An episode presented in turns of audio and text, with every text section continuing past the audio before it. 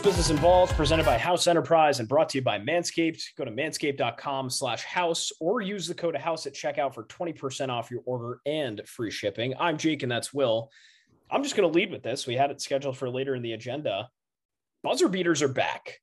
Um, everyone in the social media world that follows basketball has seen this wild clip of Rutgers walking off Purdue on a half court three pointer in their home building and and they're back. I'm here for it. This is fucking incredible stuff.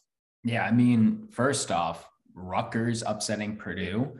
Have yourself that. a day. Have yourself a day. That was pretty pretty incredible, especially when Purdue just got the one spot. And I think that's a trend in college basketball. It's like the one spot is the worst position to have because I feel like every single time it happens every season, there's an upset every single time. And yeah. I mean, the fact that it was Rutgers, I mean, Rutgers is a good team. You know, they are, you know, what is uh Rothstein say? Steve Pikiell pounding nails. Yeah, pounding nails. Yeah, I mean, it's it's just true. So pretty um pretty exciting stuff from the from Rutgers. But yeah, buzzer beaters are so back. It's definitely a uh, fun thing to have in college hoops, and uh, happy they are making a comeback. Yeah, this is pretty cool. If only we saw the same action from the NBA, which is kind of heating up a little bit. We'll talk about that too. Um, lots of cool stuff going on in sports. But yeah, this is one of those times that it's just, you know, thick of December. There's just so much shit going on, you know, sports and, and in life in general. But I mean, it's like this is one of the only times that honestly every sport except baseball is pretty much in full swing. Um, NYCFC took home New York's first title in in quite a few years. Pretty sick stuff. Things that no one thinks about. Haven't watched haven't watched a lot of MLS to be completely honest. I used to watch a lot of NYCFC end of high school, early college, just because it was new and stuff, and it was also David Villa, Frank Lampard, Andre Pirlo. Um, so that was always cool to watch, but then it kind of like fell through. I tuned in a couple times on a random you know, random day on ESPN two, I think even it wasn't even like the main ESPN that I'd see him on. But I watched the Revs game because it's like, oh, you know, semifinals. We almost got tickets to go to that. And then I'm like, wait, they could actually make it to the cup. Like this is kind of crazy. And then they won. They won um, in PKs too, right? One in PKs, which they they they had they beat the Revolution in Gillette on PKs. Oh. Then they they head they went to Philadelphia, which was another higher ranked team. Um, the the Revs actually were the supporter shield, so they were like the best team in the regular season. Upset them, went to Philadelphia, upset them. Granted, Philadelphia had a lot of COVID players, so they were men down. And then they went to Portland, Providence Park, and beat the Timbers. Um, I mean, they almost lost it too. Like they were winning one nothing until like the 90th minute, five minutes extra and someone on Portland scored, and then it went down to B games after um, extra time. But it was definitely uh, it was exciting to see, and I think I'm gonna ride with them fully next year and do some coverage because that was that was cool to watch. I'm cool with uh, I'm cool with being an NYCFC podcast. That's fine with me. Might as well. You got to get some of these obscure sports. we should pick like next soccer season or next whatever season. I know F1 is a trend for a bunch of podcasters to do and like NASCAR and shit. But I feel like MLS, just picking an MLS team would be cool. So I guess we're an NYC podcast. I, ride it. I guess we should really know our lane because we we're probably if we're Providence, you know, like Rhode Island, New England based podcasts. Well, I'm we're sure gonna we'll ride with heads for. we'll, we'll people coming out of soccer when it comes here. I know. We will support. We'll be undying supporters of the Rhode Island USL team. That, that's that, like that's a fact. That's a fact. That's fine. Um, the Revs might get a back seat. Sadly, they might, but whatever. We're here to be. We're here to be impartial. Um, we're here to, but we are here to ride or die with NYCFC. We're sorry, everybody. Beers. Let's have some. Um, I'm going to go with an older one. I will save that for after your review, Will, but what's on tap? Yeah, so a little slow week in the beer game. I reviewed a Greenport last week. Don't want to double dip on that because I was home for the weekend and had some more. So I'm going to take the biasy out of it, but highlight a House Brewing Company beer um, because we just uh, went onto the market. You know, we accept donations for beers for people over the age of 21, and we're shipping them out for Christmas. But one of our newer beers, the Grocery Store Joe, which we've alluded to on the podcast multiple times, it's a mango mango pineapple milkshake IPA. And hot take, I think it's one of the best beers we've made. That's not far. a hot take. That's, that's yeah. right on. I mean, it is super fruity. Um, I thought we hit the lactose perfectly, so it's not too like upfront and thick. I thought it was balanced well. It has a nice color. Um, it smells great. I love it a, a, lot. I mean, I love fruit beers to begin with, and you know, combining that with an IPA, and it's not that like pungent citrusy one is perfect. Um, unbiased, four out of five for me. I thought Grocery Store Joe was excellent. I I really did too. I I actually like when we drink our beers, it's one of those that like, you know, it's not that it's bad, but you know, you'll you'll want to take a couple of sips, maybe drink half the beer or a full beer, and then that's you're like, all right, you know, I'm I'm kind of good. I don't want to, you know, necessarily go reach for another one. This is one that you want to go have two or 3 mm-hmm. Like, this is one, in my opinion, you're reaching for after. So love love what we did. Uh, yeah. It was and kudos to Paige as well, who uh, who prepared our mango puree with pineapple. Um, total game changer, absolute total game changer. So now we just got to get our hands on it. We have to get the beer in the hands of the actual grocery store Joe um, from Bachelor in Paradise, which more updates yeah. to come. Yeah, we've got to got to get his attention. That's uh, I, I love it because he'll probably eat this shit up. Um, this is great stuff. Grocery Store Joe on our website, on our Instagram. Go check it out. Um, another familiar face for us, Long Live Beer Works. Everybody knows them. No one needs the pitch. Uh, you know, best beer in Rhode Island, possibly beyond. For this time of year, picking one that makes me happy. Um, peanut butter mallow bites. I don't think they have this available right now, but I am sure they will, or they'll have a version of it.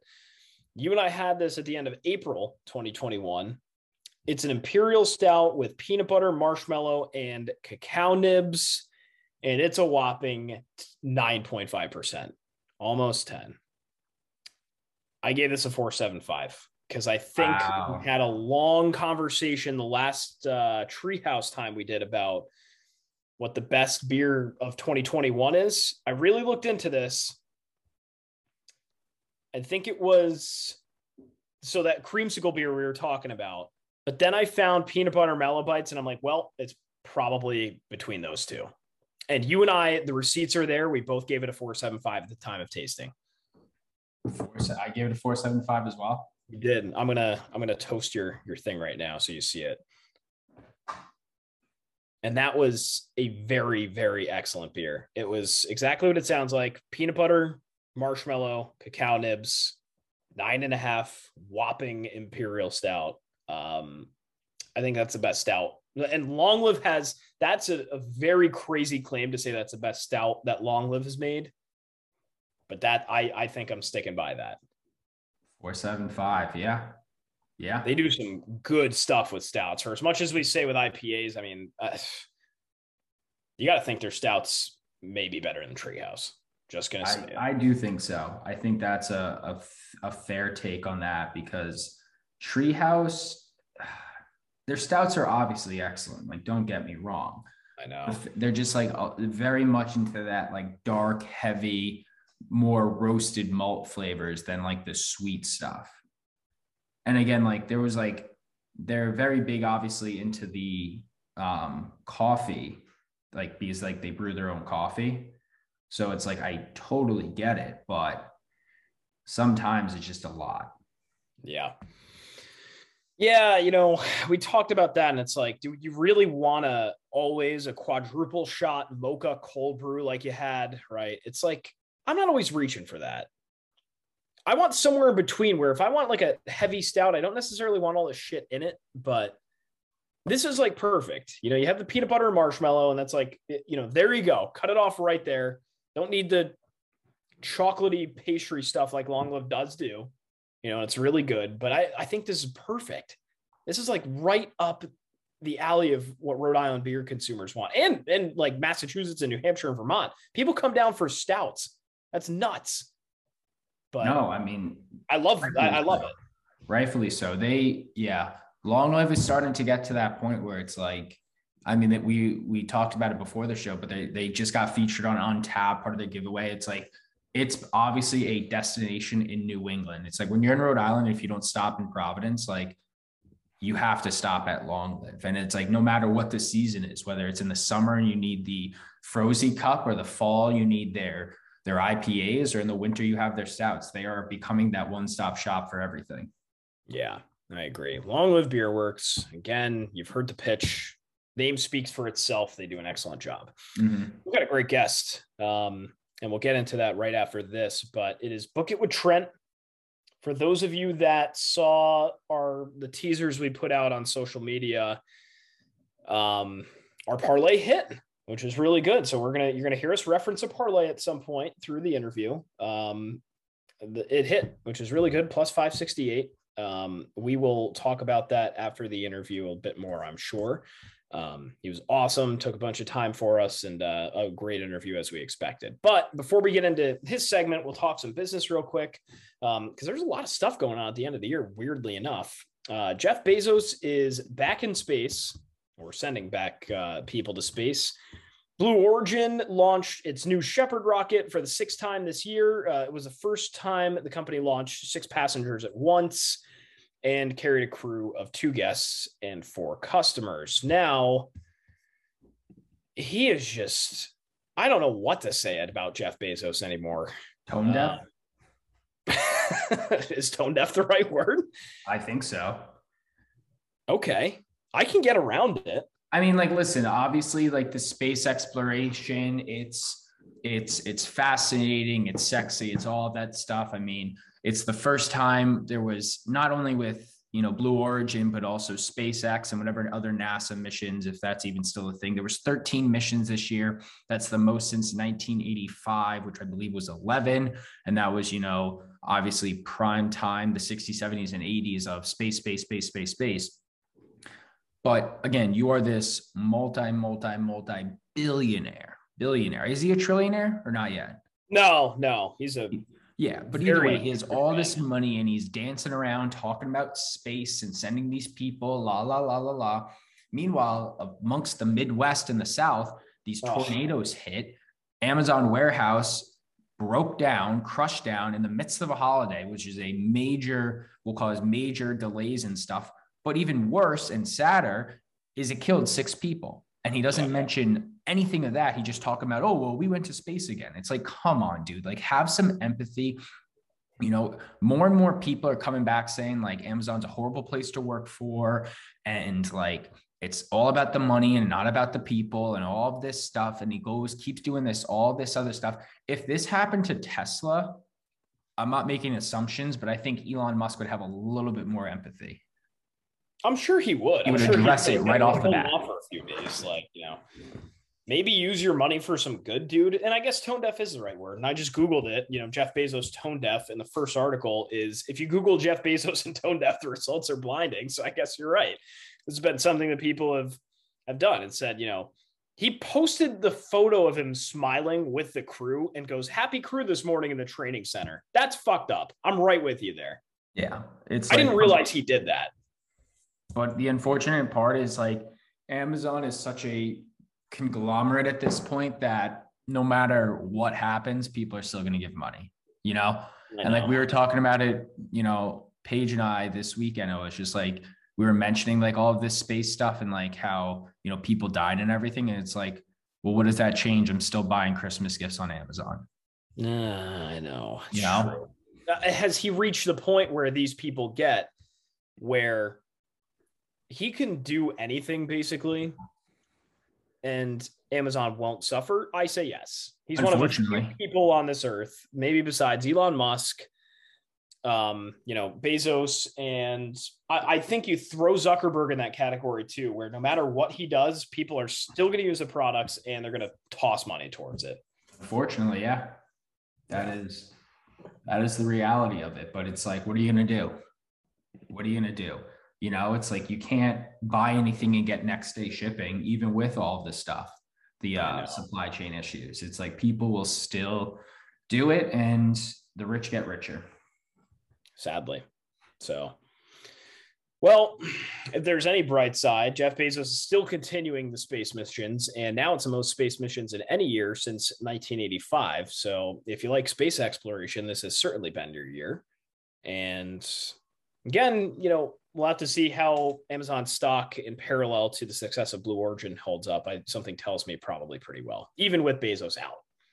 So that's what I think. Um, talking about more stock market areas and BuzzFeed IPO. Didn't read much on this. You and I were catching up before to, to kind of catch each other up, but had some sharp early gains and then has really just kind of they've really lost it. They've lost control of what's going on here. Um, a lot of SPACs that were invested in BuzzFeed withdrew. And that's not good. I'm no analyst. That's not good. So I'm not really sure what the future of BuzzFeed is here. No, no. I mean, it hit, they were down for 40% of its value um, as majority of the investors opted out not to participate, as you mentioned, um, which pretty much left the business with fraction of the millions in funding originally expected. So with that news coming out, obviously it was going to tank. I'm more curious on why they left, not, you know, they left kind of thing. It's like there's got to be a reason behind it. I mean, how much stock do you really have in BuzzFeed? You know, it's not necessarily yeah. a a I don't know the right word to say it. It's like I guess it it it does have some, you know, factual reporting behind it, but it's more of an entertainment piece. So it's like, you know, know, what was the spin on like what BuzzFeed was going to become if a public company? But I've also heard like years ago, there's been so much turmoil within BuzzFeed. Like I'm pretty sure they were one of the um, you know, publications that was trying to uh, unionize their workers, which is like, you know, you pretty much blog all day why you need to be a union, but that's a different conversation. I think the what's really coming down to, and it's like ironic enough because this podcast started and like when we started this podcast, we were very into Spactober, but SPACs have really been awful. Awful. I know. They've been you bad. Know? I'm looking at the DSPAC index is down 50% since February Holy when it was shit. at like an all time high. We, I am pretty sure we talked about that when it launched. It's like blank check companies are just so volatile. It's like, you know, firms that are going public with them pretty much like do not see that instantaneous return that it used to have. Yeah, I guess so. Were people just bored? You have to think. I mean, I get it. Like for the common investor, the retail investor, it's like you want to invest in companies that you know, like because you recognize the name, but it might not be the smart play. And that's the thing. It's was there a level? I, I don't know. There was just so much that went on in 2020 that those trends, it's like you almost throw the trends out the window in a way because you had crypto rise for sure, and now it's you know taking a fall these past couple of weeks. What hasn't really, but you know, last year SPACs rose, and people were just throwing money at stuff that they didn't know. They're just like, oh, that SPAC's good. They're gonna they're a blank check company. They're gonna buy this company technically just to make it work on paper. It's like, oh, all right, interesting. Yeah, um, I've, I've been out on SPACs in a while because like I'm still sitting on some that I have not seen a return in in about a year. I know. And arguably, like we're getting into territory where you, it's like, depending on when you got in, it's very realistic that you might take a loss on those SPACs too. Yeah. Oh, yeah. It's like, that, that's crazy. It's the unfortunate behind it, but it's, it's all part of the game. That figure, by the way, you, you mentioned basically BuzzFeed's going to be left with like fractions of what was promised to them. 94% of the 287 and a half million is withdrawn. Yeah. Not a math guy, but that's a lot. Let's do this out. So if you take 288 million, you take 4% of that, that's 11 and a half million bucks. It's not good. Mm-mm. Mm-mm. You're company like BuzzFeed, 11 and a half million bucks doesn't get you too far. Not at all. So they'll be struggling for a bit. Yeah. Well, we'll keep our eyes on BuzzFeed. Um, I'm sure they'll recover at some point, but because you got to think, like you said, BuzzFeed's not going away. They're they're doing a lot of stuff coverage wise. I mean, it's more entertainment than anything, but they'll be around. Um, I'm not terribly worried about BuzzFeed, but these next couple of of months will be tough for BuzzFeed for sure. All right, let's get into our interview with Book It with Trent. Um, what a guy! You guys know him from all his gambling content on social media. You probably know him from the famous Russell Westbrook blunder when he was starting off his career as what he thought was going to be a reporter. Let's hear the stories from him. Here is Trent Attyah from Book It with Trent. All right, everybody. With us this week, we have a very special guest. You've probably seen him online. He is a gambling machine. You might, might have also recognized him way back when with the Oklahoma City Thunder, the little Russell Westbrook interview, but we'll go over that briefly. Um, Trent Attyah, book it with Trent online. He is the one of the most entertaining gambling personalities on social media. Book It with Trent has gained over 6 million likes on TikTok and thousands of followers across all platforms. He's also the founder of Book It Sports, a sports gaming community, which I know we'll dive into deep in this interview. But Trent, welcome on the podcast. Uh, how's everything on your end? And uh, thanks for coming on. Appreciate you guys having me. Thanks for for the invite. Uh, things are going well. Just moved into our new place in Las Vegas. Been a little hectic, but just starting to settle down. Yeah, we see the uh, you got a little Red Sox thing uh, in the background though, so I definitely want to hear the story on. Uh, I mean, Manny Ramirez. He's uh He's, he's a jack of all trades and all know, time. All time. So we'll, we'll respect that. But uh, you know, how has that move to Vegas thus far? Uh, so far, so good. Got a nice place, a lot of space. Uh, Manny Ramirez, all-time favorite player, by the way. That's why I've got that. Uh, I was a huge Red Sox fan when Big Papi and Manny were both on the team, but now I've kind of diminished that fandom since they retired. But uh, two of my favorite players by far in baseball. Huge baseball fan. Uh, but yeah, so far so good on the move. Um, really just starting to settle in, get some shit on the walls finally. Uh, I still need to hang that up, but yeah. well, you that's that's awesome. Yeah, we will uh we'll be all right with the Red Sox stuff. We're big Yankee guys, so we'll oh. we'll get over it. Um, yeah, I'm not a, I'm not a fan, so you're all right.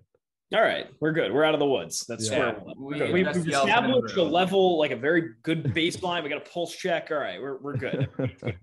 so, um, no, you want to start it off, Sim?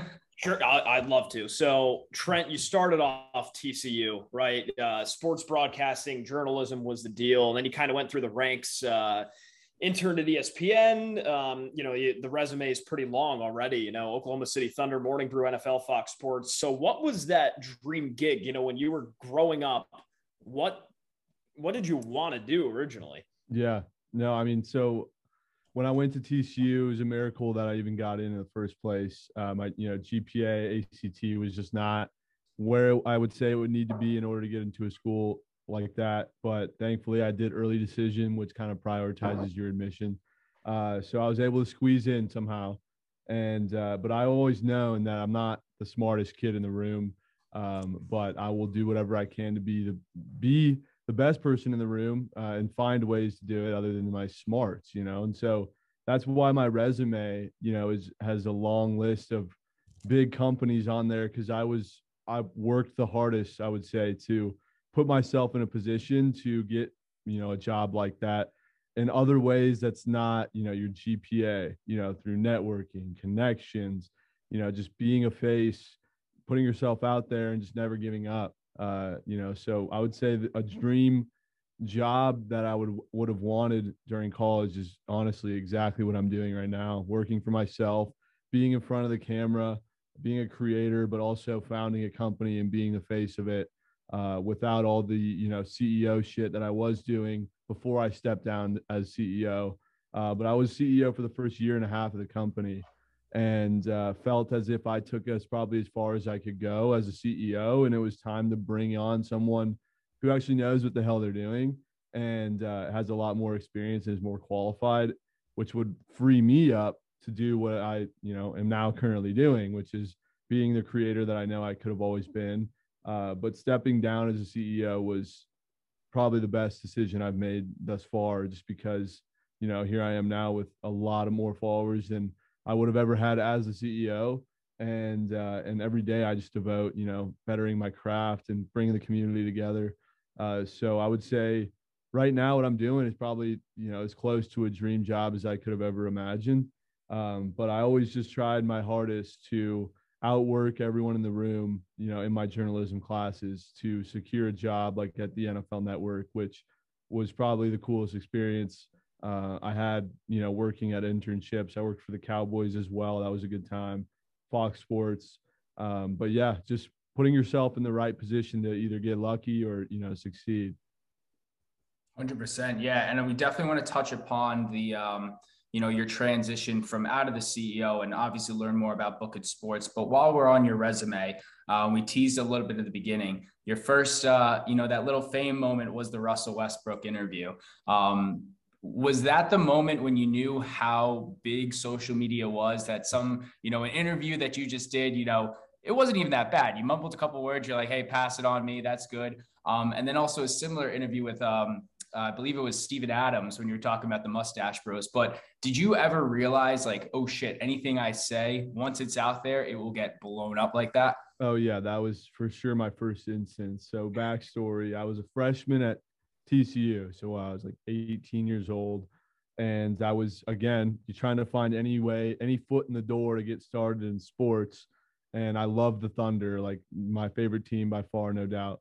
And uh, was super passionate about the team. I felt like I could, you know, blog and find a way to, you know, get something going on my resume. So I reached out to an account on Twitter that I heavily followed, you know, throughout my uh, fandom of, as a Thunder fan and they have like 30,000 followers there and they blog and they're just a big thunder account and i reached out and said i wanted to you know work for them i'd work for free just want to get some experience and i got a job uh, working for free just writing articles post game and at the thunder they never land any free agents no one goes to oklahoma right but we we landed paul george and carmelo anthony uh, in the summer of what 2017 or something and uh, that was huge as a Thunder fan, that was like, holy shit, we're back.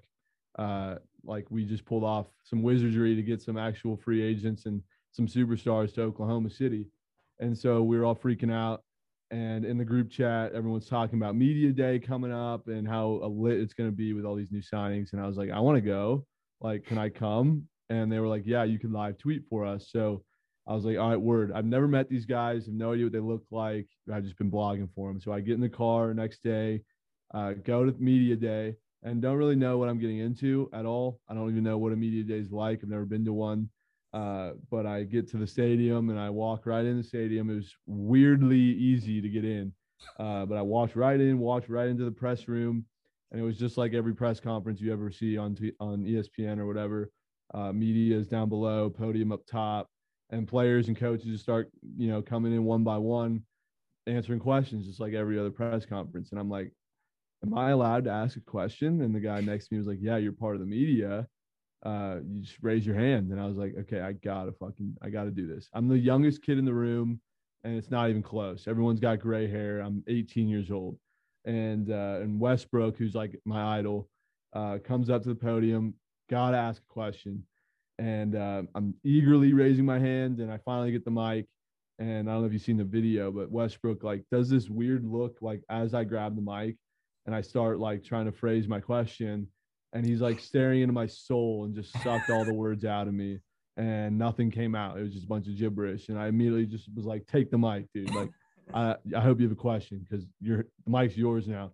And uh, thankfully, the dude next to me, like, you know, cleaned up the mess that I had made and, and got a question out, thankfully. But I mean, Westbrook was a huge champ about it. He laughed it off. It was on ESPN the next day when I got home uh, all my boys in my fraternity were like all gathered around the TV. It was fucking nuts. Uh, but it was a hell of a story. And yeah, it really was the first instance of me realizing the power of social media and what it could do. Um, you know, I, when I was driving home three hours, my phone was just blowing up. I literally had to just turn it off and put it in my in in the passenger seat and just get the fuck home. And I was just like, holy shit, like what just happened?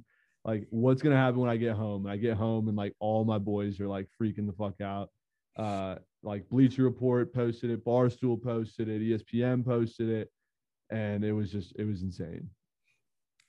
Hey, I mean, all all press is uh, all press is good press, you know, yeah. and it's like yeah. it's uh you get to laugh at it a couple of years later. So why the hell not? That's uh, exactly. a great story though. So now we're getting into you know you had the broadcast and the journalism, you had all of this sports experience, and you know we might know this answer, but we love the listeners to hear it as well. When did you start gambling? When did you become this degenerate book it with Trent gambler? You know, throwing hail mary money lines on the Lions and uh, stuff like that. When was that start for you? Yeah, I would say that started in uh, actually the same dorm room where I reached out to the Thunder my freshman year.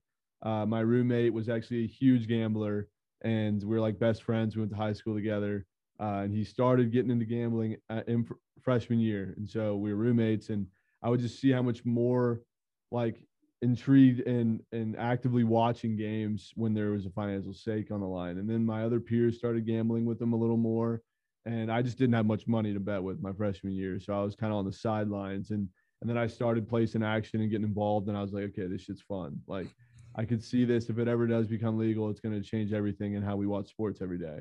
Uh, but yeah, it was my freshman year. It was when I first started betting. And it was on college basketball, um, and and yeah, that was really when I first started getting my feet wet with sports betting.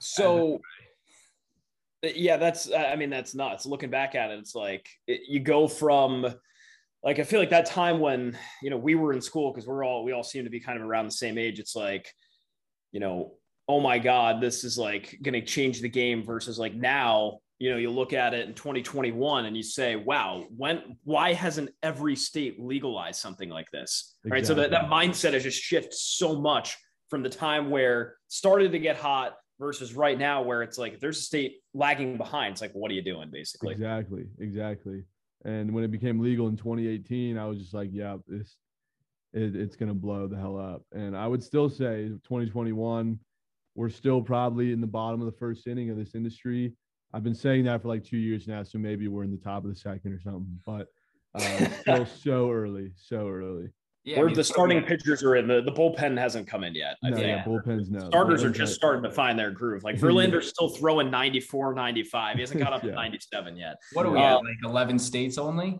11, 12 uh, No, states? we're in a lot more. We're in more? half the country. Okay. Illegal, yeah. But still about half has not legalized it. And there's so some states talk- that never will. Yeah, so let's let's dive into the stuff you're doing now too. Book it sports, uh, sports gaming community sports gaming is social, but yet there's no centralized platform. And all of a sudden, enter Book It Sports. So you started this off. This is an idea you had in college, launched it 2019, 2020 area. Um, and now, you know, some significant wind in your sail. You know, you guys are killing it on TikTok, obviously, uh, you know, publicizing your actions and, you know, starting a bunch of shit with everybody uh, like Fade University and things like that. Right. So, uh, all over the place. What is the plan for Book It Sports? You know, kind of give us your, you know, 15 to 30 second pitch and you know kind of what's the what's the direction moving forward here yeah absolutely so i created book it sports simply because during my time in college i saw the tendencies that my peers would do every day to consume the content they need before placing an educated bet so they're going from instagram twitter facebook reddit tiktok you know barstool bleacher espn fox wherever you go to consume content about sports games, uh, it's very, very inconvenient. You're jumping through hoops and hurdles. Plus, when you engage and interact with other people, you probably got groups on Facebook, a group chat, very just discombobulated, a very intimidating industry where a lot of newbies have no idea what they're doing. And there was just so much wrong with this industry right when it became legal. And so I saw an opportunity to create something that has been created before that I was shocked that hasn't yet uh, a platform specifically for sports betting and people to come together, share picks, um, you know, track their picks, but essentially just a one-stop shop for all things gambling related on sports. Uh, and but the reason I had the light bulb idea pop off in my head was uh, my junior year of college. My friend had a large bet on the Toronto Raptors to beat the Hornets, and the Hornets won on a full court shot at the buzzer, like a ridiculous Jeremy Lamb, like should not have hit, but it went in and they won and it was insane. And my friend had a hilarious reaction. And I pulled out my phone and recorded the whole thing. And I knew that there was absolutely people out there who felt the same way. And I knew this video would go viral, but I just didn't know where I could post it, where it was socially acceptable, uh, because it was still so hush hush you know, in 2018. And it was just not going to resonate with my Instagram following. I got family on there, you know, same with Twitter as well. So I was just like, why isn't there one place where I could go where I know everyone on there bets on sports and I could post this video and have them all react to it? Uh, so that's really where the light bulb came on, came on in my head because my friend was like, you know, I made a separate Twitter and Instagram just to post and follow sports betting content. And I was like, Bing, how is there not a platform that does this? So that's where the idea came from. It's a social media platform. Uh, but you know what I see, envision the future looking like. You know, is partnering with with brands and potential sports books to integrate actual betting into the product. Uh, but you know, just making it a much more seamless experience with uh, posting content. You know, going on live streams, hosting your own shows and podcasts, just really taking it a step further with being the epicenter of gambling. Now you've built this. I mean, it started from pitching a Meta World piece. You had a Kickstarter. You launched the app. Now, can anybody use the app, or is it only people that are in states that are legalized? It's all 50 states. Uh, it's legal, and then also in a couple countries as well. I know we got some foreign people on there. Nice. I mean, this is this is great. I mean, I think that's you, you hit the hammer on the nail with that. There, there's not necessarily that community of like having those gamblers, and you know, being sports gamblers ourselves, it's like, yeah, you hate to be the guy that's in the room that has no idea what you're talking about when it, you know you're talking about everything, and you hate to be the guy when everyone in the room has money on something and you're rooting for the other team. Yeah. So you want to have that, you know, that centralized community all put together. Mm-hmm. Um, now we're gonna just get to your TikTok. I mean, so you talked about you were the CEO you know you obviously founded it and you transitioned out of the role. You wanted to get back into the content game. That's what something you love. And you started the tiktok around this summer correct? Yeah uh, august was when i started book it with trent on on all platforms. And uh, it's definitely true that you know some of these platforms favor creators more than they do brands uh, just because i mean i'm walking proof of that. I was posting content on book its accounts uh, but as soon as I made my own, it was re- really shit started to take off. And I mean, we talked about in the beginning over 6 million likes in a couple short months. I mean, what's been the strategy? Is it just kind of like off the top of the dome, you know, whatever is on your mind, you just post it? Yeah, really it is. Uh, there's there's really not much of a strategy to it, except I'm, you know, what you said about the gambling industry lacking the community. I think the gambling industry also lacks someone like me, just your average Joe, who's like I guess entertaining at making content, but also educated on betting on sports. And I'm not just dry, you know, my shows are not like, oh, line movement in Chicago is good value here. It's like, what the fucking locks today? Like there is none of that. There, and and the best part about my job is I don't have a boss who's you know holding me accountable to be politically politically correct 24 seven. So I can say I fucking hate that pick and not worry about someone you know telling me, oh, you can't say that that's also what I think I have a huge advantage doing because that's what every other creator has to attend to. Uh, there's you know certain guidelines they must follow, and there's a certain agenda that's always on their mind, and that's probably to get their audience to go place bets at the sports book. I don't give a shit where you place your bets. Let's just find the money and let's ride. You know, that's all that matters. What's your biggest hit and your biggest bust just off the dome? On bets, like biggest loss, biggest win. Yeah. Like team play or even, yeah, whatever, however. Like something that sticks out. Biggest loss by far, no doubt. It was the most anticipated parlay uh, probably ever. It was called the McBrady. It was, it was, uh, and this was before I like blew up, I guess. And it was still like the talk of TikTok. Uh, it was the Buccaneers money line at plus 170 against the Packers in the championship game last year to go to the Super Bowl which I loved the I loved the, the Bucks in that game. Like I had every piece of confidence on Tom Brady to beat Aaron Rodgers, and he did. But the second part of the lay was fucking Conor uh, McGregor to beat Poirier in the second fight, and uh, minus three hundred.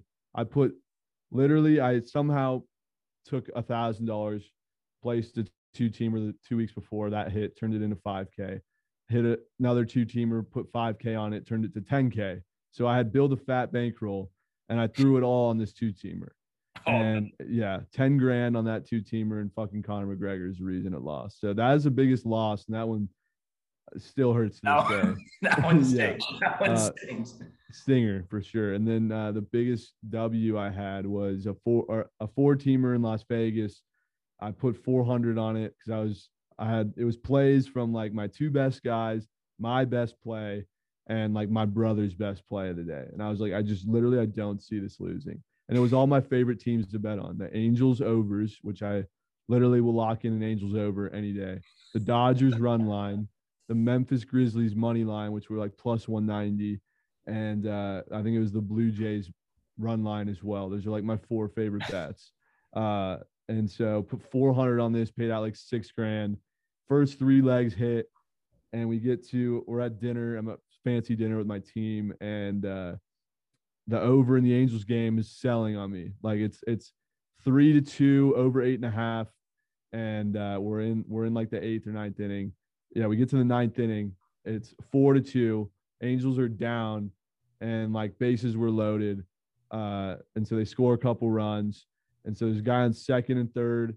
It's a tie game, and it's like three to three, I think. And if we get a single, a double, triple, whatever, game's over. Over doesn't hit, we're fucked. The only way the parlay cash is is if Jared Walsh hits a fucking grand slam uh, to cash the over. Well, sure enough, Jared Walsh gets in the box, whacks a grand slam, walk off. Shut up. Parlay smacks like six grand, dude. I was going nuts at the dinner table. It was insane. and you're out here with your team, and I mean, like, hey, I mean, yeah. it's part of the it's part of the brand, but you're like at a fancy restaurant having uh, yeah, Jared Walsh like slams one, Maggiano's or some shit like that. It was it was electric. If I was at that table though, I'd be like, all right, Trent, like you got the check. Like, that, that's exactly what happened. oh Jesus! Yeah, it's like, yeah. dude, nah, you something the no, don't want to hear about the you know checking and saving shit. It's like, nah, just six. so you know while you're building up your platform and anything, were there's was there ever you know anybody on social media in the gambling world that you resonated with that you you saw and you're like, I like what they're doing. I think you know, I think I can kind of do something like this, or like, where did your inspiration come from? Yeah, I mean, I just grew up watching a lot of like late night TV shows or the late night television, like Jimmy Fallon or like Jay Leno. Like, I always wanted to be something like that, you know, but I'm something in sports, not really a big pop culture guy, you know. So Scott Van Pelt's definitely someone I, I idolize tremendously. Uh, I watch him every night basically, but Pat McAfee and Dave Portnoy are you know are right there as well. Uh, I always thought I could envision myself doing what McAfee does. You know, he does a great job with his show. It's kind of the same vibe. You know, not really giving a fuck. Um, that's kind of like me and, and Portnoy as well. You know what he's done at Barstool. He's obviously got an empire over there, and I feel as if I, you know, can kind of do something similar on a different scale. Uh, but but yeah, those are kind of the people that I look up to and always have kind of uh, mimicked their work. And without giving away any you know secrets or titles or anything but you're obviously going to explore this content market so much more. Um, you know what are some things that you really do want to do with book it sports and also you know just your personal brand as well yeah i would say i mean i just got started on twitch as of yesterday which has so many more tools and and and ways to get creative with engagement and interaction on my streams which i don't know why i haven't been doing this whole time because i've been doing tiktok Instagram, and that shit sucks. Uh, but really just expanding the creator network of the Book It Sports influencers. You know, we got a new girl, Lauren, that we just brought into the mix, uh, who's literally insanely hot with college basketball, has not missed a bet in 11 straight bets, which is insane. And she, yeah, no, and she was like a no one, had no followers, and, uh, you know, just reached out to me. And I, I was like, okay, let's give her a shot now she's got like 15,000 on Twitter and she's blowing up too. And so that's just, you know, the book it effect that we can do for people that are, you know, wanting to be something in this space. You know, you just got to prove it to us. And, you know, if we are willing to give you a shot, like, you know, we can really make some magic happen. So just really expanding that network, expanding the app a lot more. It's very, you know, it's in its infancy right now. It's still very early for us in the product, but we're raising an investment round right now that's going to take us to the next level uh, you know, working on closing that right now. Uh, but yeah, I think this industry, like I said, is still so so early, and you know, before you know it, I think you already can bet with your TV remotes. Uh, but I mean, who knows what's next? So really, just adapting to the change and to the times, and I think that's an advantage we also have as a brand in the space is that we're young, and majority of the space is so old and archaic, and they don't know they don't even know what TikTok is. You know, none of these sports books except for the big ones, have a following there, and they probably paid for them, you know, through ads. So, you know, that's the advantage we have is just being in the right headspace and knowing what's trending, uh, you know, and how to target audiences like myself. You know, I'm literally talking to people every day that are just like me. I'm just I so happen to have a lot of followers behind it. Um, and so I know people just want picks, they want winners, but they want to have a, a good time doing it and be entertained. Like if you're in, if you're betting on sports to support yourself financially, you're an idiot. Like you're actually dumb because you're not going to support yourself financially. You should have another source of income because there's so much fluke shit every night, and you're going to put your your rent money on fucking puck lines and then give up a you know an empty netter. It's like no, this is for fun. It's all for fun and it it should always be for fun.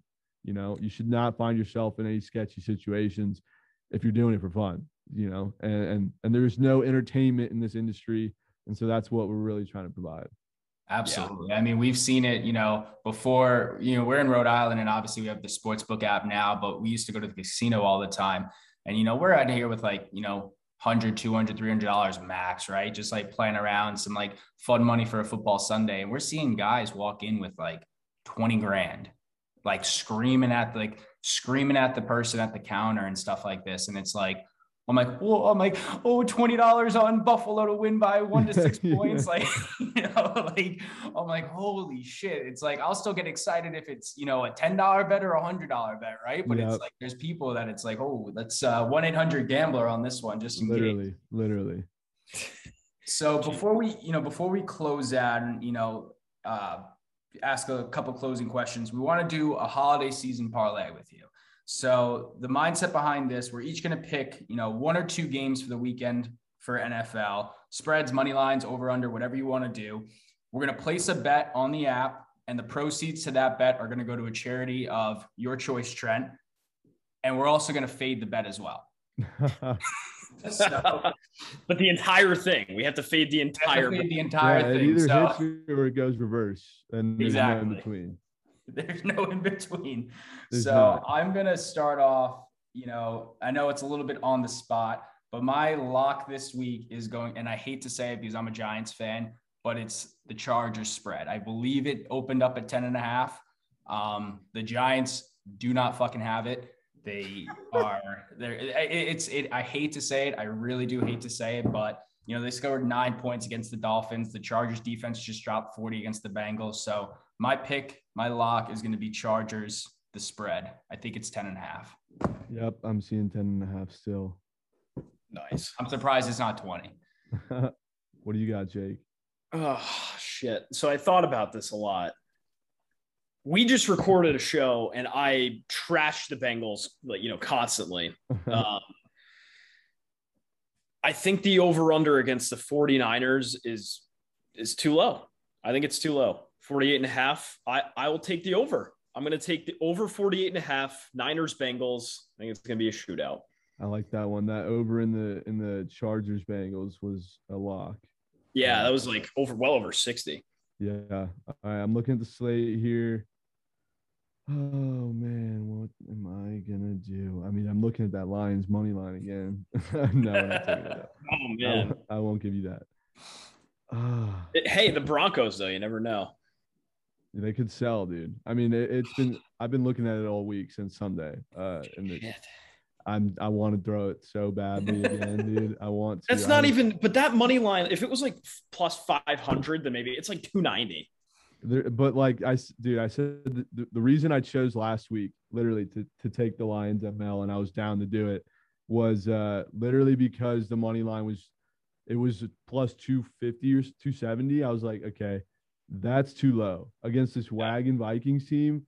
What's going on here? What do they know? And I'm sure everyone's throwing Vikings ML in all their parlays, you know. And so I was like, it's just speaking to me, you know. and I'm shocked it's not a little lower on the Broncos. I thought it would be like 250. I'm seeing 280. I saw 300 this morning.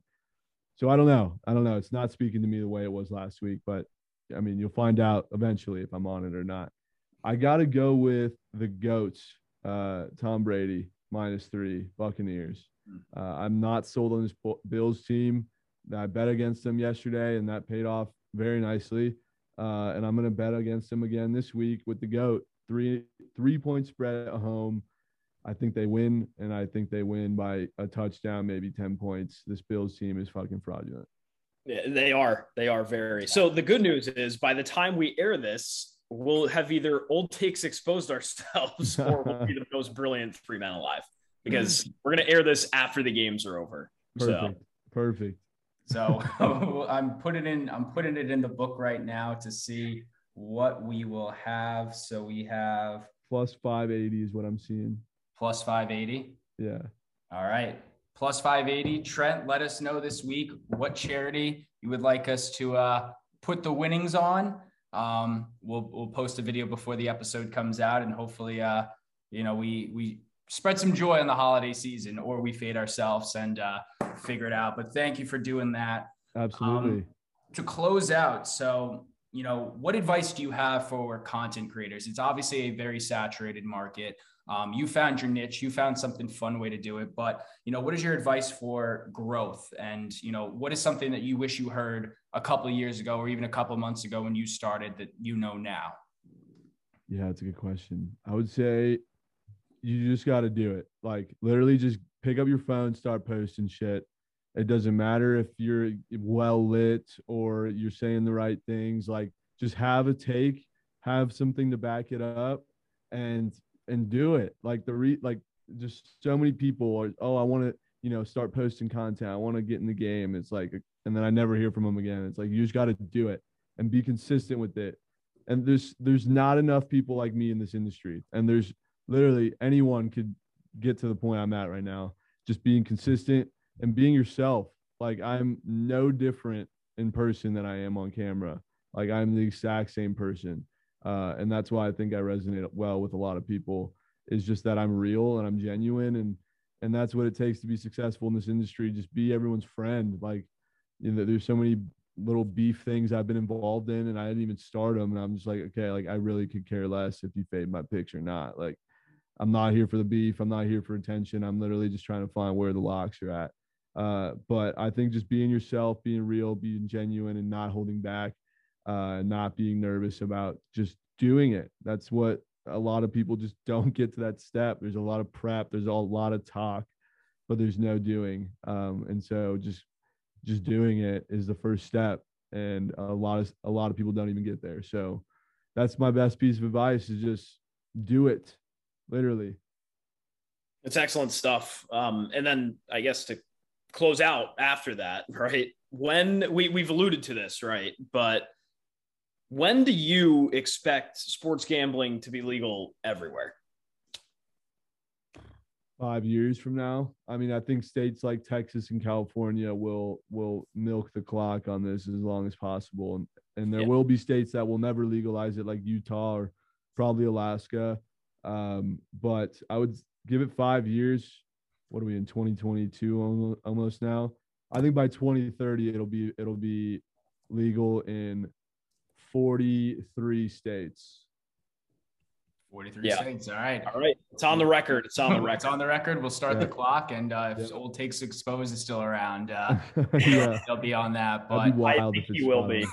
Something tells me Fred's going to be doing this for. Yeah, we had we had him on the podcast, one of our, our first guests last oh, year. And, uh, he was an interesting dude, just an ultimate internet troll. I mean, yeah, he, just kind of have to be troll. to run an account like that. Yeah. But uh, Fred, thanks, man. Um, really appreciate your time. Uh, to close out, where can our listeners follow you? Where can they engage with your content? Uh, how can they get involved in all the good stuff you're doing?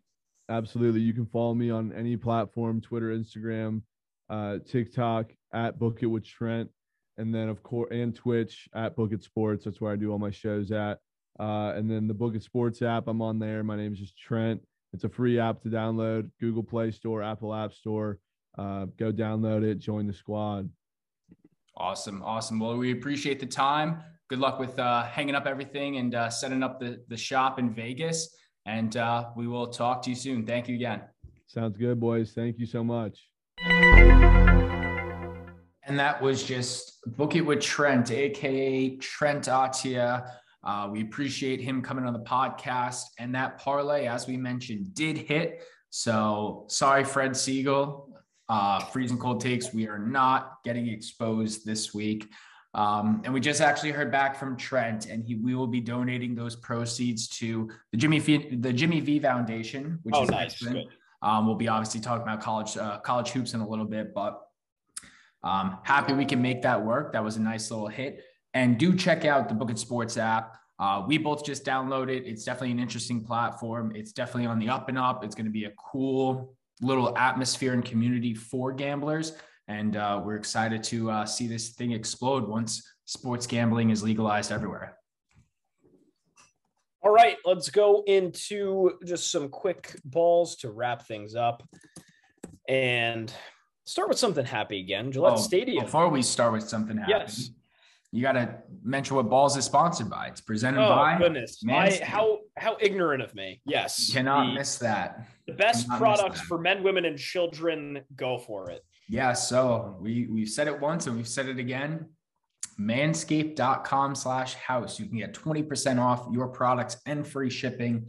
The Lawnmower 4.0, all of its grooming and deodorant products the boxer briefs, which are very breathable. Um, it's the perfect gift for the holidays. We're not going to take too much time on this because you know, we know it's for every man, woman, and child. The perfect gift, and your balls will thank you later. Use Coast House at checkout, 20% off plus free shipping, manscaped.com. Take two. Let's go into some balls presented by our partner at Manscaped. Great people over there. New England Patriots $225 million are going to sink into Gillette, all going to be funded by the Kraft family. It's going to start almost immediately, and it's going to be ready for 2023. Um, this is sneakily going to be the largest outdoor HD stadium video board in the United States, which I don't know if you've been to Gillette or not. You know, I know we went a couple years ago for a soccer game. We had senior ball there, but I'm just going to say it. Not the best looking stadium. Love the Pats, love the Krafts. They this was long overdue, and I'm glad they acknowledged it. Glad they're putting their money where their mouth is. Yeah, I mean, the way NFL stadiums have been getting built up year after year. Obviously, you have SoFi and um, the Radius, the Radier, Raiders Stadium. Um, what is that? Allegiant. Allegiant. Yep. Yeah. So it's like you know for teams, it's like this is obviously becoming very part of the whole game day atmosphere. It's like no matter how good or bad your team is, no matter what's around in the area, you need to have the most high def stuff. And it's like obviously, you know, the Krafts have money. The Krafts have a ton of money. They're actually built. Um, he's a Kraft is investing in a Call of Duty league as well. He's trying to acquire one. Yeah, he's been he's been on an investment tear. He just invested in um in a sports gambling company, Wager too. Um, mm-hmm. My yeah, my cousin was uh, he's he's one of the founders there. He's like, yeah, Bob Kraft just invested some some money. I'm like, what the fuck is he doing? He's on a tear. Yeah, he's definitely on an investing tear, and like improvements are definitely key. Um, especially when there's some like practice facilities that are nicer than actual NFL stadiums. So I think it's a great move. It'll definitely, you know, what is it? Uh, what is Gillette's like compound called? Is it just like Gillette Park? Patriot Place? Patriot Place. That's what it is. Um, like ton of great businesses there. Thirsty Beavers obviously very much thriving. So it'll just help with everything. Hopefully they add some parking. Um, the only thing they can't fix is is the traffic unless they have a flyover bridge. But other than that, cool stuff.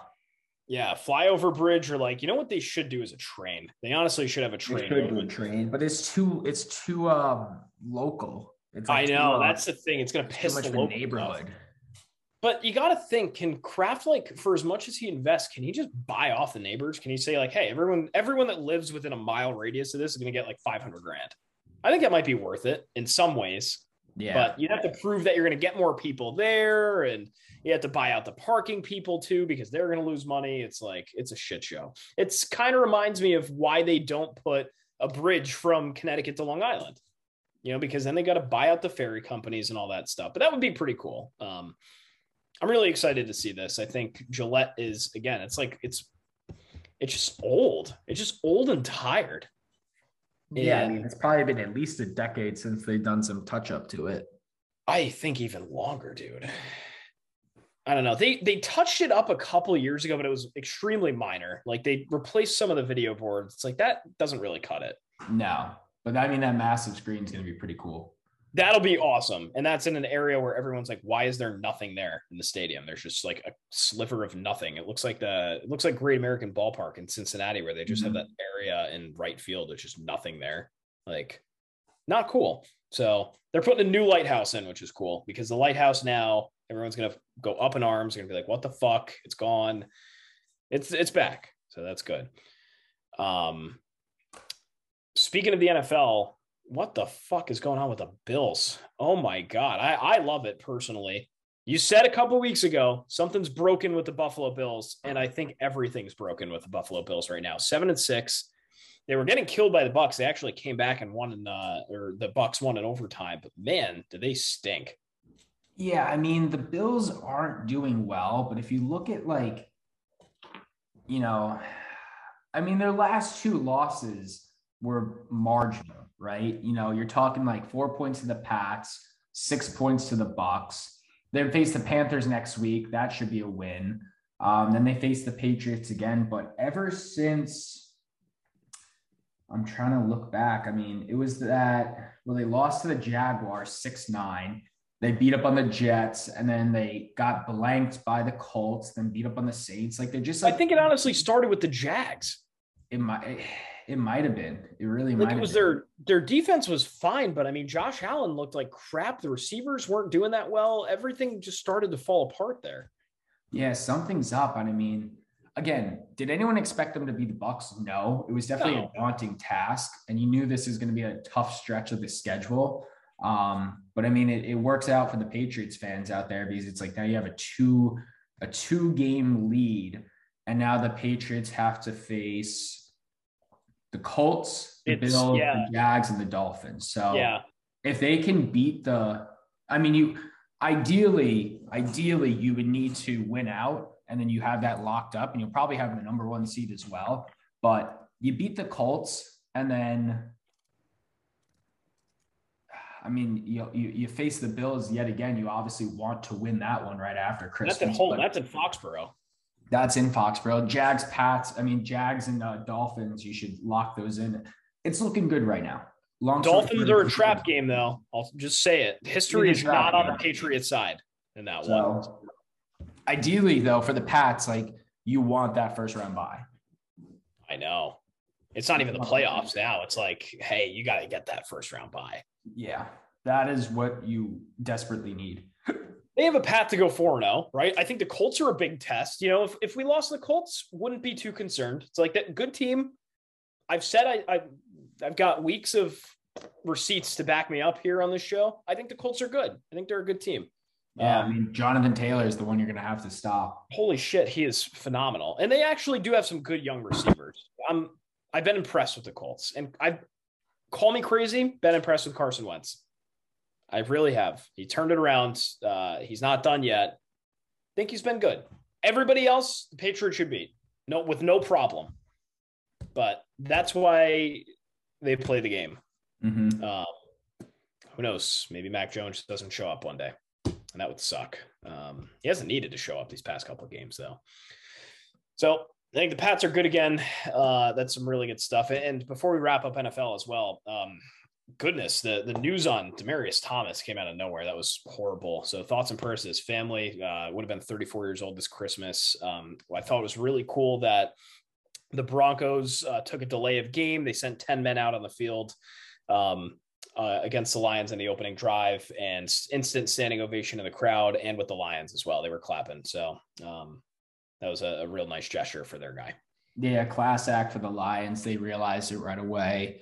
Um, but yeah, terribly, terribly sad. I mean, just seeing the amount of uh, people post afterwards, obviously, like you know, you know, thoughts and prayers and everything. But the people that were talking about certain memories, there was some player on the Broncos that talked about Demaryius Thomas, uh, you know, pretty much being with his son after the Super Bowl, like on the plane ride and at the parade. And there was another time at like a child's football game, there or a soccer game that Demaryius Thomas kids were at he was holding like the coach's baby so the coach can like do some things like just it's just terribly terribly sad uh, gone too soon. And, uh, you know, I'm glad that the uh, the Broncos can get a win out and to, to honor him. I for sure agree. So good stuff from the Denver Broncos. Obviously, we we we wish the best to uh, that organization and all that were affected by the loss. Oh, uh, where are we going from here? College basketball. How's that? Um, talked about Rutgers beating Purdue, and then you know what's just so crazy is that in this sport, there is nothing that's guaranteed. It's so nuts. Rutgers beat the number one team in the nation, and then they lose to Seton Hall by 14. Villanova has a couple of good stretches, and then they lose to Baylor by 21, 57 to 36. That's mm-hmm. absolute insanity. So a lot of crazy stuff going on in college basketball. We're in midseason form, and I love it. Mm-hmm, mm-hmm. So Baylor gets the one spot in the yeah. AP 25. Duke is at two. Purdue is three. UCLA is four, and Gonzaga wraps it up at top five. Uh, Big East basketball, though, four teams in the top 25. Personally, it should be five, but Villanova, Seton Hall, Xavier, and UConn. Um, yeah, crazy, crazy stuff. I mean, I just said it. Providence College should be on there. Uh, the fact that Texas Tech is 25 and Wisconsin received 156 votes compared to Providence's 57 is kind of horseshit kind of horseshit, but you know, it adds fuel to the fire for uh, Ed Cooley, who will face UConn this weekend. That's a huge matchup, and huge. Um, that's one that they're catching UConn at the right time. They're a little banged up. Adama Sanogo's out. Tyrese Martin's not 100% healthy, so this is a game that you know as soon as that game with Central Connecticut was done last weekend, Cooley's response was that win was what it was. We'll take it. All our eyes are on UConn now. He's like, well, we're going to go back and watch some film and start prepping for UConn right now. It's like, we're not even going to celebrate this. I'm like, oh shit, it's Big East time. So it, it's crunch mm-hmm. time now. We're getting ready to go. This is conference play. It's starting up. Conference so, play, yeah. Actually, I'm, I'm, looking at this. I'm not looking at this AP 20, uh, the AP 25 poll right now. A lot of SEC, Alabama, Auburn, Tennessee, LSU, is Florida on there? Kentucky, no. and Arkansas. Six. Florida's not. Wow. Six. Yeah. Florida got no. Florida has no votes. Oh damn. What's their? Oh, they're seven and three. Yeah. So I mean, they're they're a loaded conference, as many expected they would be. But I don't think like, you know, all of these teams getting ranked. Man, that's crazy. LSU looks pretty good, and I hate to say it because I'm not bit like Will Wade's good. He's he is what he is. Alabama incredible this year. You know they've look at look at what they've been able to do. Kentucky, I mean they're legit. Everybody's legit in the SEC. That's scary. I think that's the best mm-hmm. conference in the league this year. Wow, it's a big claim, but I think the SEC is the best conference of the league. Alabama's a low key good team. I think they're a high key good team. Yeah. It's just surprising. I'm surprised by Kentucky. You know, I, they're they're a blue blood, they're original, you know, they're they're a real OG, but I mean, like I'm surprised with actually they just lost to Notre Dame. Shit. That's a bad loss. They lost their two losses are Duke and Notre Dame. And Notre Dame's got some bad losses to their name. They've got Boston College. They've got yeah, well, the others are Illinois and Texas A&M, but then they lost to SMC too. I mean, you just can't be doing that in the ACC. Mm-hmm. Mm-hmm. But it's all down to the conference play now, and I mean, we'd be um, we would not be good if we didn't mention the Bryant Bulldogs, who are I don't know what their identity is right now. I'm not sure. I don't know where their identity is. I mean, they obviously had a a, a decent win against UNH. Um, so you, you give them that. But then they just lost to Stony Brook again. They both had uh, Hall Elijahs and Peter Kiss out with COVID, which is not good because that that'll probably trickle down. Um, I mean, they are not the best team in the NEC. Even like, obviously, they had to face some, you know, some difficult opponents this year: Houston, uh, Clemson, but even Cincy. just in their other Cincinnati. Um, even just against other, you know, just their play right now, it's like Wagner seems much better. Sacred Heart seems much better. Yeah, I think so. Here's the thing you got two more out of conference games.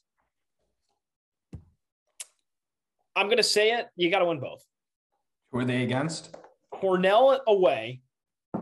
Got to win that one. You have to win against Cornell.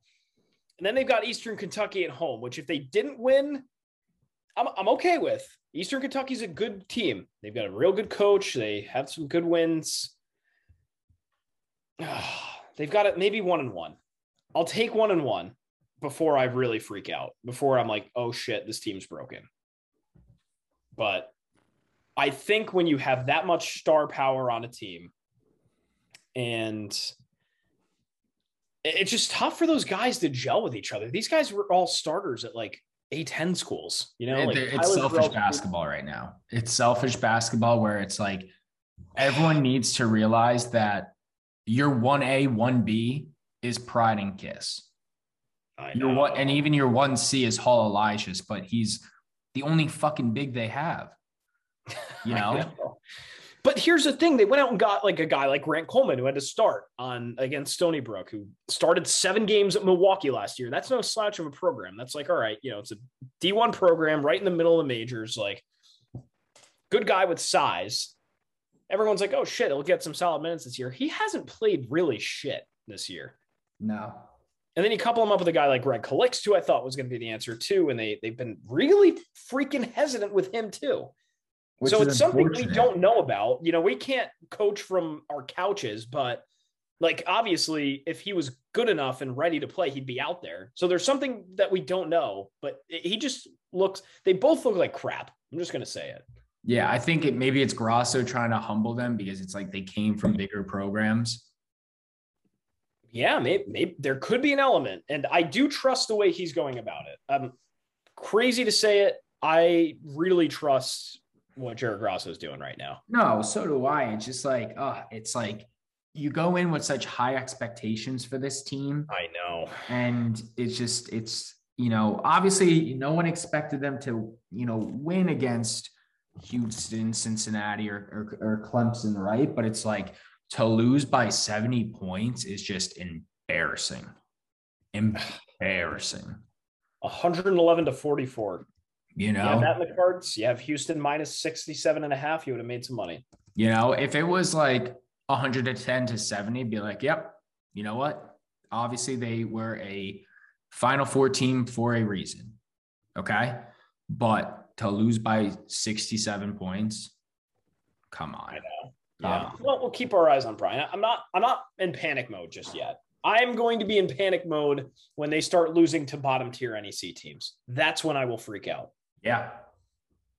And we've you've got as my trusted partner, you've got the receipts. You've got me accountable here. If I freak out before then, please tell me to shut up. That's if you don't freak out either, though. Yeah, it's it's hard right now. It's hard right now. It's hard, and I, it's it's natural. You know, it's so hard to be like, oh yeah, you know, this team sucks. Like, but it, we've got to remember a majority of these teams are statistically better than them, right? They they had a great year last year. It's in part due to the fact that they had some guys or some games that just weren't they most of the year they played games that were against teams that were better than them last year. Mm-hmm. That's not the case this year. You can't expect to go into Houston and take them to the wire and go into overtime with them. You just can't do it. So I I'm weirdly okay with where this team's at right now. No, the only thing I'm actually the most frustrated about is, and this is coming from two Bryant alumni, the lack of fan support. The games look empty. right with you. The games look empty, and it's like now they're going to go onto a stretch where you know students are out next week. Students are out next yeah. week, where it's like not good. And then they're going to play an 11 a.m. game on a Wednesday against Eastern Kentucky after finals. I'm not too thrilled with the scheduling at that one, but you got to do what you got to do. I get it. Who, but you have to also understand that there's going to be 300 people in the stands max. which is unfortunate because they they need to do better to get people their asses in the seats. I know. They, they do. They do. I don't care like promotions, whatever, like make fill the fucking stands. They need to push beer a bit more. I know they're selling it, which is awesome, but they need to really market that to kids. Be like, hey, you know, not saying that you know, not condoning underage drinking here, but like, you know, if maybe if someone forgot their ID, it'd be okay. Just throw no, it. No, but I mean, like, all right. For example, they played Nichols College that opener, right? It was D. That was bad. You know, it was D three. No, that one was crowded. Well, no, I'm saying I, I think I know where you're going here. That's what I'm saying. It's like, yeah, it's it's D three. A decent amount of fans were from Nichols because of you know President Sulmasy, former Bryant employee, but also like the crowd was electric behind the bench. Like they were. But it was the Nichols up. bench. No, even the Bryant bench. I guess so. Even the Bryant bench. Nichols was chanting overrated at Charles. Or no, maybe it wasn't. No, maybe it wasn't Nichols. What was the first game? Oh, uh, Fisher. Fisher. Fisher. That yeah. game. That game had the crowd. I'm yes, that one you're spot on. It was packed to the freaking brim and everybody was hydrated. They're yelling shit at other players. Like, that's fine. I got you there. Yeah, that one was the but again, what was Fisher? D3, right? Fisher's at D3 too. Yeah. yeah. So it's like there should be no excuse, but the fans were there and people just felt confident. It looked smooth. I know. I know. But we'll see. This, this story, there's a lot to be written in this story for Bryant. There's a ton. Time will tell. And I'm not worried. I'm not. So Time will tell. Get through just get the conference play. They'll figure it out. And if they don't, they're fucked. I'm mm-hmm. just they're fucked. Uh, a lot of guys leaving next year. The year to do it. It's the year to do it. I know. It'll be a very it'll be a very long time. I hope not, but to have the personnel like Kiss Pride and Elijah's with a Grasso doesn't come often. No. And Does Grasso not. knows that. He he's been very vocal about that. He knows it. It's like now's the time to do it. I agree. I agree. But that's Bryant. Um and I'm excited to be at the dunk this year for hopefully a decent chunk of the conference games. And you know, Big East is gonna be popping this year. That'll be a good conference. Very uh very satisfied with the level of play. I think PC can beat Villanova right now. I think anyone can beat Villanova. I think so. I think Bryant could be Villanova at this rate. Mm, no. maybe not Bryant, but Villanova looks not great. And maybe that's for another day. Maybe the Big East breakdowns for another day. But I think Villanova's not a top 10 team right now. No, no. They know. It's not that hard to to grasp that. They have questions. But I don't know. So that's college basketball. Um, and that's a good ball segment as well, presented by Manscaped. That's it. We've got merch uh, available now, ready to ship out. If you head to our website, uh, our partners at Squad Locker have you covered. Probably not in time for Christmas, but a couple weeks you'll get your merch. Um, just got a fresh new College Hoops Digest polo. I wear that a lot. And my House Brewing Company Champion sweatshirt is also a huge favorite of mine. Uh, I wear that everywhere as well. I don't know if there's any merch will that you wanted to highlight, but those are the two I'm loving right now. Yeah, I mean my HBC Adidas hat is like my go-to. Um, all the hoodies are super super comfortable. I have a couple new things that should be here this week, which I'm very excited for. We have vest, windbreakers, um, new designs. We added a bunch new brands as well. Yeah, Squad Locker's been making some good stuff. Again, you probably won't get it for the holidays, but um, it'll be a nice January present for you.